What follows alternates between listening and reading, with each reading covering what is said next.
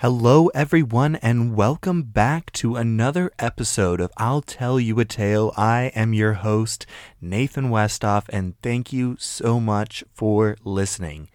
Before we get started with today's episode, I wanted to apologize because I ran into some. I wanted to apologize because I ran into some technical difficulties, so our episode so, our episode scheduled for today was supposed to be chapter 3 of our Tale of Terror. So, our episode scheduled today was supposed to be our episode. So, our episode scheduled today was supposed to be chapter 3 of A Tale of Terrible. Of a Tale of Terrible People. Instead, it is chapter 1 of Beer Mage. This has been re recorded from Old Story, and I am excited for you guys to listen to the new audio with a brand new microphone and hopefully some slightly better reading skills. But if you guys enjoy it, perhaps you could join us on our Patreon. We currently have one patron. His name is Ethan, and he is amazing. Thank you so much. Um, stick around after the end of the podcast to find out more about that. But without further ado, let's start with this episode of I'll Tell You a Tale.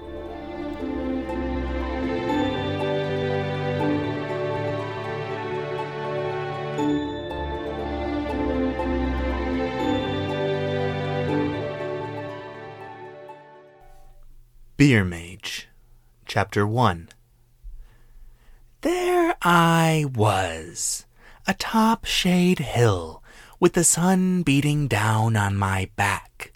There were four men on horses riding towards me, but I was not afraid. I held in my hand a gleaming blade given to me by Gedrick Glamwing. It could slice through metal and. Can I see it? Would you shut the fuck up? The silence that followed hung in the air for a long moment. Jem's eyes burned with an accusatory glare as he stared down at the young boy that was his audience. One of his large, bushy eyebrows shifted with his mood. His face slid from a fearsome image of rage to a distracted frown of puzzlement. Now then, where was I? he muttered under his breath. The sword, Uncle Jem. But the old man continued on, unhearing or perhaps uncaring of the boy's input. Shade Hill, yes, yes, I was on Shade Hill. Son, I already described the sun horses, very important. My blade! His face lit up with triumph. Yes, yes, my gifted gleaming blade, boy, it nearly glue in the sunlight. And the men, they came towards me on their horses, with their armor and their lances, quite intent on running me through, in fact. Oi, drop that sword of yours! They called out, but I didn't listen. In fact, I did quite the opposite. I raised my sword up, I swigged from my flask, and I gathered magic in my hand. Do you know what it feels like to hold the power to kill in your hand, boy? The silence returned to the air once more. Jem grew frustrated. His eyebrows arched downwards. Well, he snapped. I'm supposed to be shut the fuck up. God's a light, you daft shit, not when I ask you to talk. Who taught you to listen to a story? Don't answer. Your father's a twat who couldn't recite a poem without fucking it up. Still, do you know what it's like? No. No, I guess I don't. Of course you don't. You're a dumb kid with a twat father and a bitch mother. You live in the tiniest goddamn town I've ever seen. You wouldn't know the difference between a dark ale and a fine whiskey, let alone the powers of magic. Well, it feels like this. Jem grabbed the boy's hand, opened his fingers, and spat a large wad of mucus into his palm. The boy pulled back and shook his hand. His lips drew back and he wiped his palm on the wooden floor, keeping his fingers spread wide. Jem let out a cackling laugh. Quite gross, then. Maybe you should stay a farmer, then. Magic's a bit uncouth, especially the killing kind. It's nasty stuff. Stains your soul, but I used it anyway.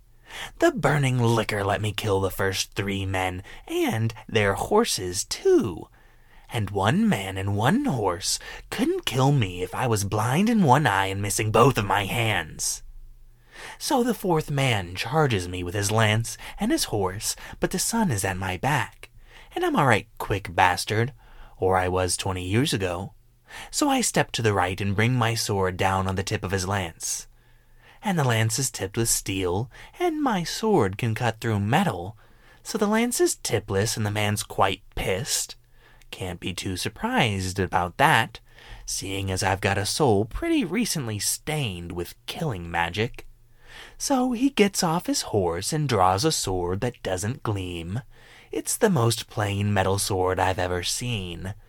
So I come in with two quick cuts, one for the sword and one for the man. Now I have a horse and a tipless lance. Wouldn't be proper to take the lances from the one I killed with magic. That's bad luck.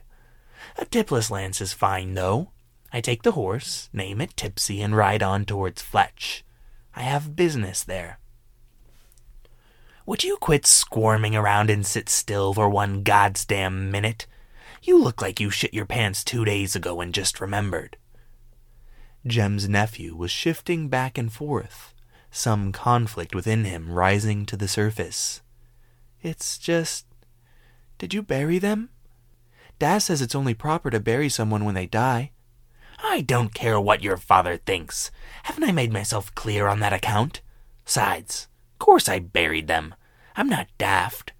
I also took 23 breaths while fighting the four of them, and on the way to Fletch, my stomach soured and I shit three times. You don't get all the details, boy. We don't have time for a piece by piece of my life.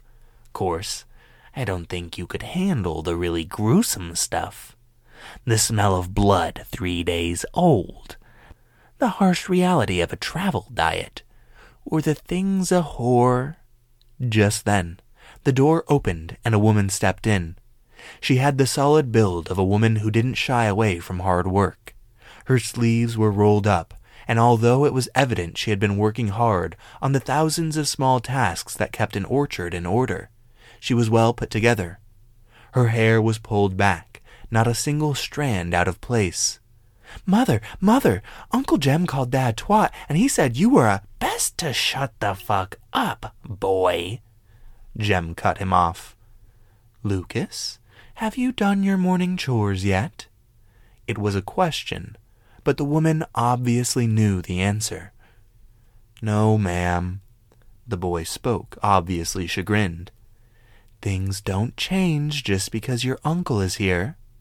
Her voice was the stern iron of a mother. Lucas rose to his feet and looked everywhere but at the two adults in the room he bolted towards the door, leaving it hanging open as he moved out onto the farm.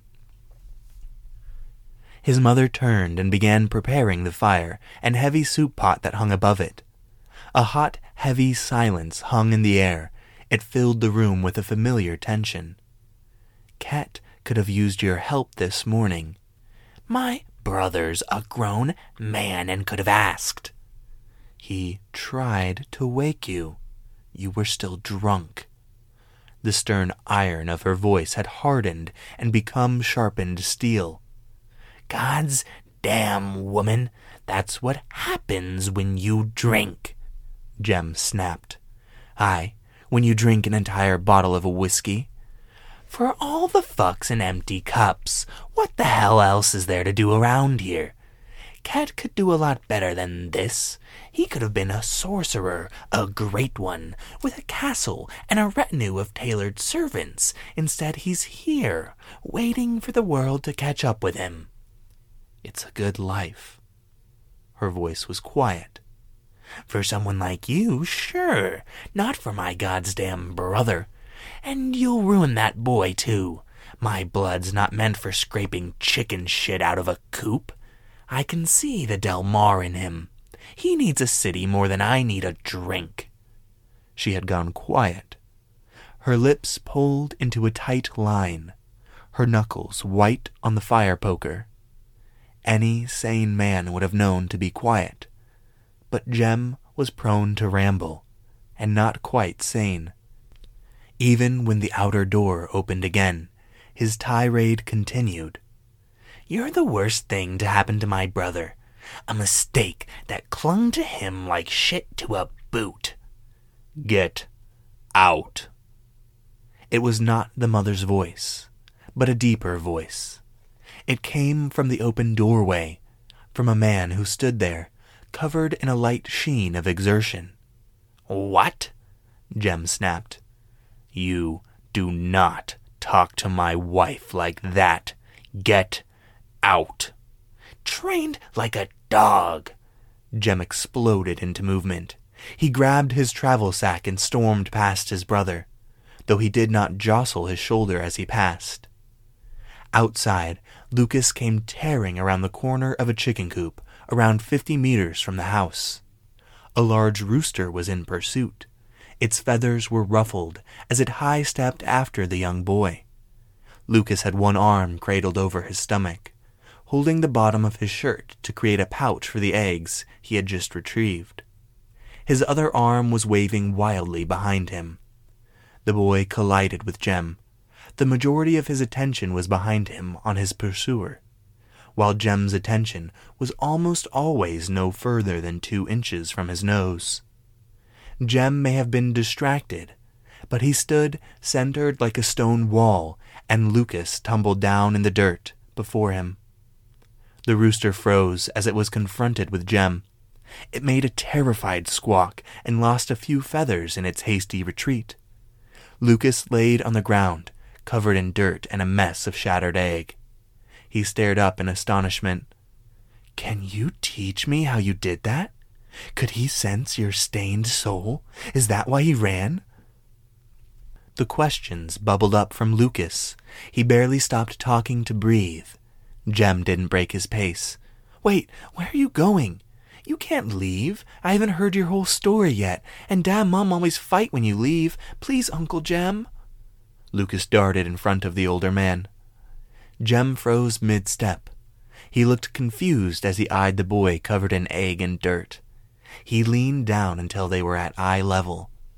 Lucas cringed back as the day-old whiskey breath of his uncle burned his nostrils. You think stories are all that matter, boy? There's a whole world out there. A world that's terrible and dangerous and beautiful and strange, and you won't ever see it. Not as long as you're sitting here in this shithole. Jem stood upright and spat on the ground in disgust. Run along, boy. Run back to mother. Run back and pretend like nothing matters. Your father can teach you how to scrape and grovel. He walked straight through Lucas and pushed him to the side. Lucas watched Jem storm off. He sauntered past the rooster and flicked out an errant kick at the bird. Lucas couldn't hear the mumbled curse, but he was sure it was there. It always seemed to be like this. His uncle would come in for a few days. His father would be happy to see him. His mother would make a big dinner. There would be stories. Oh, the stories. Stories of adventure. Stories of a war. Stories of women in far away castles. Of death and betrayal. They all featured Jem at their heart. Jem who could do magic. Lucas had never seen any, but Jem seemed so believable. It never lasted, though. Mother always got upset. Jem broke something. Lucas slacked in his chores. Mother and father argued. Jem was sent back to the road. The story stopped. Lucas watched his uncle disappear down the road. It had been a record this time. Only a single night, less than a full day. Lucas, his mother called from the doorway. Lucas turned away from his uncle and ran back toward the house. Thank you so much for listening to that episode of I'll Tell You a Tale. I have been your host and author, Nathan Westoff. Thank you so much for listening. If you guys want to stop by and follow us on Twitter, you can find us at ITYA on twitter.com. You can also check out our website at www.ityatale.com. You can support us on Patreon at patreon.com slash ityatale or send us an email at ityatale at gmail.com. I hope that you enjoyed this episode as much as I enjoyed producing it, and I will see you in the next episode.